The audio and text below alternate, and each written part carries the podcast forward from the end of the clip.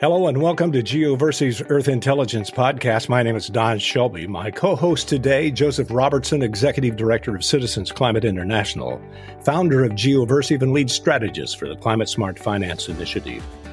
Our guest today is Dr. Jessica Hellmann, Director of the University of Minnesota's Institute on the Environment and Ecolab Chair in Environmental Leadership.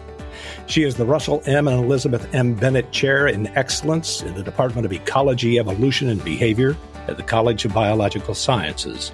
And she was among the first to propose and study ways to reduce climate change through new techniques in conservation management. And she spent a lot of her time showing that adaptation, living with a certain level of climate change, is as crucial as mitigating its sources. And Joe, this will be interesting to you. Her research led to the creation of a private venture geofinancial analytics that monitors methane emissions for investors in publicly traded companies. She was a contributing author to the 2014 National Climate Assessment. She earned her doctorate in biology from Stanford University. Dr. Hellmann, welcome to Earth Intelligence. It's great to be with you, Don and Joe. Thanks for having me.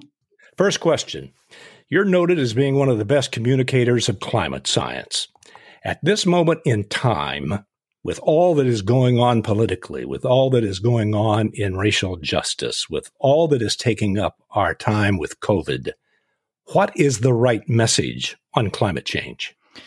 Wow, you go straight to the tough questions, huh? Right from the get go.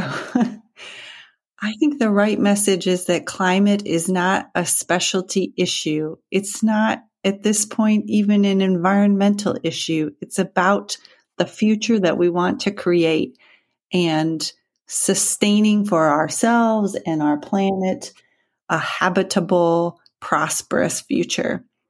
And another important message is that though tackling climate change will be difficult and involves hard choices, and it most certainly involves financial investments, there are lots and lots of what we call co benefits or other good reasons to do it uh, from jobs to new investments in new technology and innovation. And so it's not just about the sacrifice that we need to make in order to reduce greenhouse gas emissions. It's about the journey we need to go on together. Recently, I read in the Proceedings of the National Academy of Sciences a piece that you did working with a group on what is called, for most people, geoengineering. It's gotten a lot of attention. This particular geoengineering technique that we wrote about is about reducing incoming sunlight as a way to reduce the heat of the earth. What is so interesting about that is that it may be a technique that as humanity, that humanity will need to consider. It's never something we would want to take on lightly. It could be quite challenging to pursue it and it could be quite expensive.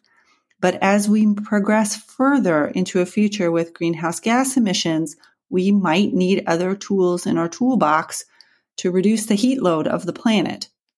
But what's interesting about that is though climate, the climate community has begun talking about geoengineering, many of the rest of us who are very closely associated to climate science, we haven't really been part of that conversation. So this was a group of ecologists saying, wait a second, this effort to manipulate the planet will most certainly have ecological impacts, and we need to begin studying those. So it's really important to clarify or to explain that as a group of authors, we're not saying geoengineering should be pursued. We're saying it's an intriguing tool in the toolbox. And before we could ever think about using it, there's a lot of really important science and uh, research to be done because it will not only affect the temperature of the earth and humans on it, but every living thing that occupies the entire planet. What has your work been able to reveal about how sensitive ecosystems are in terms of their health and resilience, their ability to stay in one place, stay intact when temperature changes or climatic conditions shift? Well, one of the reasons why we uh, entered into this collaborative research project with these climate scientists around geoengineering is actually because ecologists weren't for the most part, aren't looking at geoengineering. But ecology as a discipline has exploded in the last, say, 20 years on studying climate impacts. So asking and answering the question, what will a warming climate mean for various species and organisms around the earth? In fact, myself in the mid to late 90s was I was maybe one of among some of the first who asked this question, which sounds kind of strange in retrospect, or now that time has passed. We we asked the question, what will a warmer temperature do to the population size or population dynamics of various species? And I was particularly interested in whether a changing climate could manipulate the relationship between species. This is between a herbivorous insect and its host plant it seems, you know, in retrospect, it seems sort of an obvious question that yes, when you manipulate the climatic conditions, you change ecosystems. But it, we didn't really have a sense at the time of the scope and scale of that. In the meantime, there have been studies everywhere around the world, and wherever you look, you see a, a deep relationship between ecological processes and climate. A simple way to think about that is that the vast majority, meaning almost all, species on Earth are limited in where they live because of climatic conditions. So they're already dictated, their basic biology is strongly influenced by climate. When the climate changes, then that changes the conditions of their very livelihoods, their physiology, their interactions with other species. We know that historically, when the climate changes from studies of the paleo record, that species like to move. They will, they will change their geographic position as a way of keeping pace with changing climatic conditions. But there are a number of reasons why our modern world doesn't really allow for a lot of migration not to mention the fact that they the rate of change is quite fast. So you, you can see these kinds of processes emerging already. You can see species beginning to shift their ranges. You can see species declining in certain portions of their range where temperature has changed or precipitation has changed quite a bit. The reason why I'm interested in geoengineering is because previous to this recent paper, I've done a lot of work on adaptation. For ecologists, and I should say, what is adaptation? Adaptation would be managing systems, ecosystems to help them tolerate climatic, changing climatic conditions. So if you sort of look at how our discipline has evolved and changed, including my own work, first we said, what would be the impacts of a changing climate? Let's figure that out. And then we began to say, oh, well, if the climate is changing and it has impacts, what are we going to do to reduce those or mitigate those or manage them through adaptation? That was also quite controversial for a long period of time in ecology. We don't, we haven't traditionally um, had sort of fond notions or ideas about humans mucking around and strongly manipulating ecosystems, though we have many cases of it. And I think geoengineering is another case of that. It is controversial. That makes it, of course, intellectually interesting, but it also is worthy of our attention in our research so that we can figure out is there a safe operating space? And we've made a lot of progress on the climate change adaptation side in, in terms of understanding what might be good practices and what is a little more treacherous and less effective. No one seems to know yet what the unintended consequences might be. That is be. the brilliant way to put it, Don. I think about it as side effects. Yes, unintended consequences. And what is important about adaptation and geoengineering, if it's the even more extreme form of human intervention, it's not it's not a good idea. We we in many senses that's not something we would be pursuing if we didn't need to. It's not it's an imperfect analogy, but I think it's a good one to think about say treating disease. A lot of drug treatments, say chemotherapy or radiation, these are not things that you would want to do if you are a healthy person. But confronted with a dangerous alternative, you need to evaluate whether or not these treatments lead to a better outcome. And almost always they have unintended side effects, and that needs to be part of the calculation of whether or not pursuing them is a good idea. So, in the case, for example, I've done a bunch of work on um, the idea of humans facilitating the movement of species to help them adjust to changing climate conditions. So, if species like to move when the climate changes and they can't because it's either too fast or there's something standing in the way, well, humans could help them along. And that could be a good idea. It might work depending on how you define success. But one uh, thing to be anxious about is the possibility that the species you introduce runs amok, becomes a pest, becomes more detrimental than successful. And that would be an unintended consequence. So the job of scientists is to figure out under what circumstances that might happen and ways of mitigating that risk. We did a study several years ago now that suggested that different types of species may be more or less risky with respect to becoming a pest if introduced. Plants might be less so, say, than uh, freshwater species. But there's we still need more research on that. The idea of migration corridors, I've heard the uh, subject discussed before. It was tough enough to uh, say the snail darter and the spotted owl. Do you think that the country is ready to say, yeah, take uh, part of my farm and, and build a pathway so these animals can travel from one climate zone to another climate zone?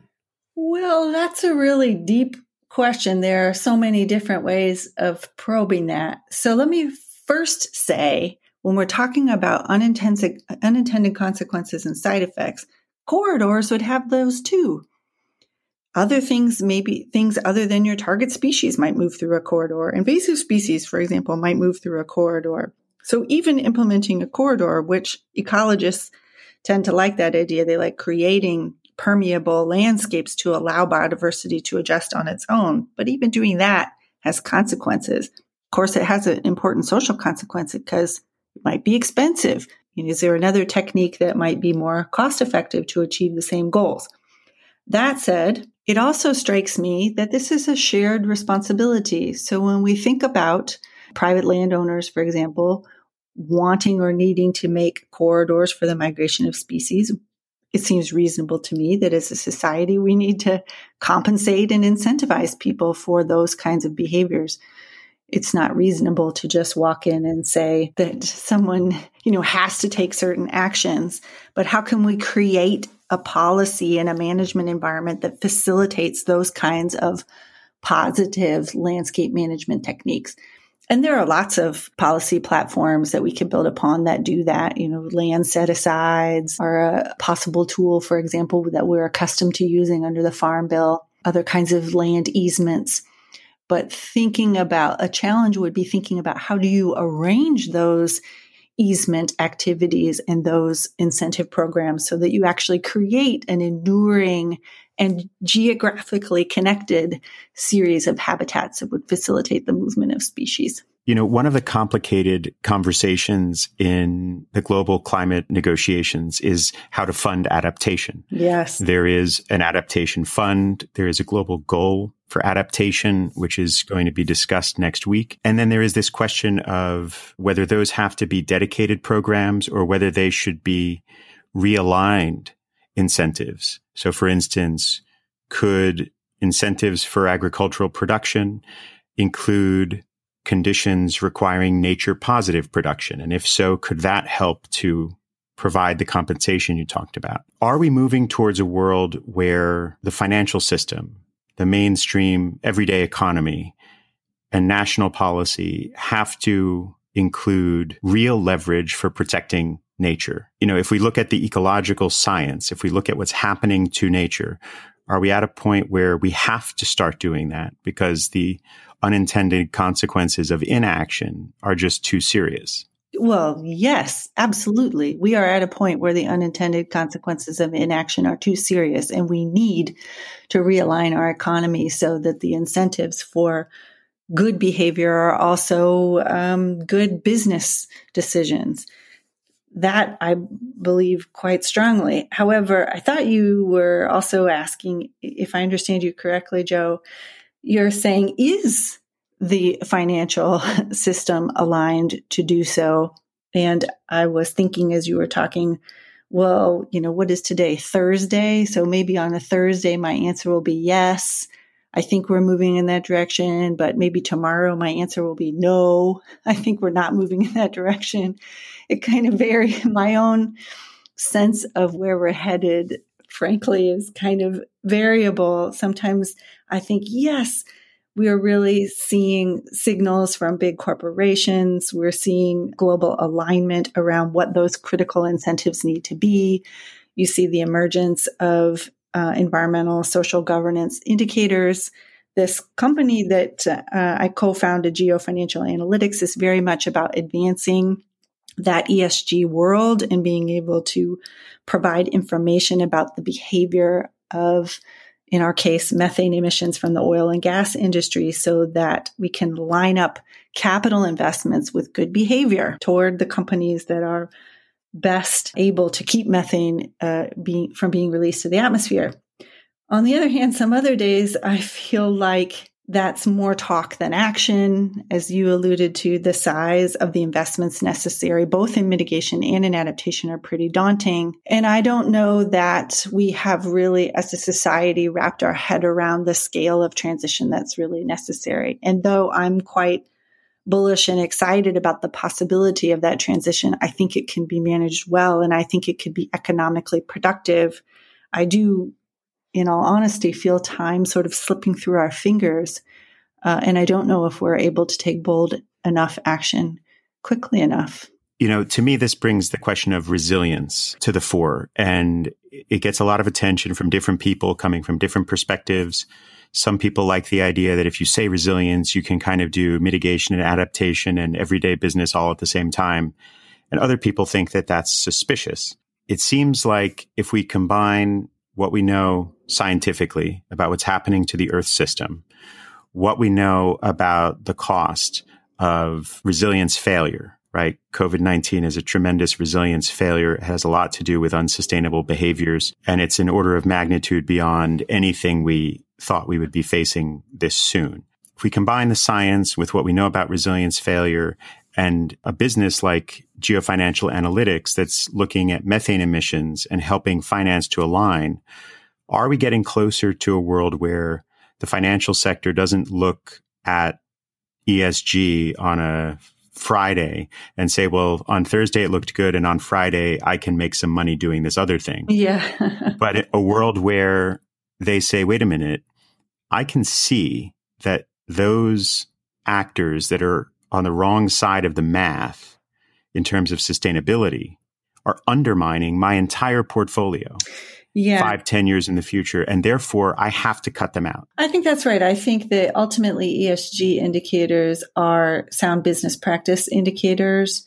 I mean, that's what the governance part intends to capture. But I also think that these are businesses in principle that are well run. They're likely to be good investments in the long run. And yes, they're not undermining, they're not enhancing risk financial and other risk for all the rest of us. I think I, w- I would like also to say a little bit about this concept of resilience. You know, we're still kind of learning and wrapping our head around what resilience means. Ecologists have had for a long time a concept of resilience, and that is the ability for a system to withstand stress and bounce back or restore itself in the face of that pressure. And I think resilience is very, very important concept for us to think about managing human systems and environmental systems for the per- for advancing resilience. To me, that's healthiness. That is good strategy. But as a climate impacts person, and that's, I should also say, I work on these mitigation issues and these ESG things because I started working on climate impacts. And as I've advanced in my career, I've just diversified the different ways in which I'm engaged in these, in these issues. I think that we, at the same time, we need to recognize, just like I have an open mind about thinking about geoengineering and about techniques for adaptation, there are likely to be limits to resilience. And while we should make every investment in it and it's going to produce all these win win benefits, it might not be enough in some cases. And we're going to need to accept and to plan for those occasions where resilience doesn't cut it.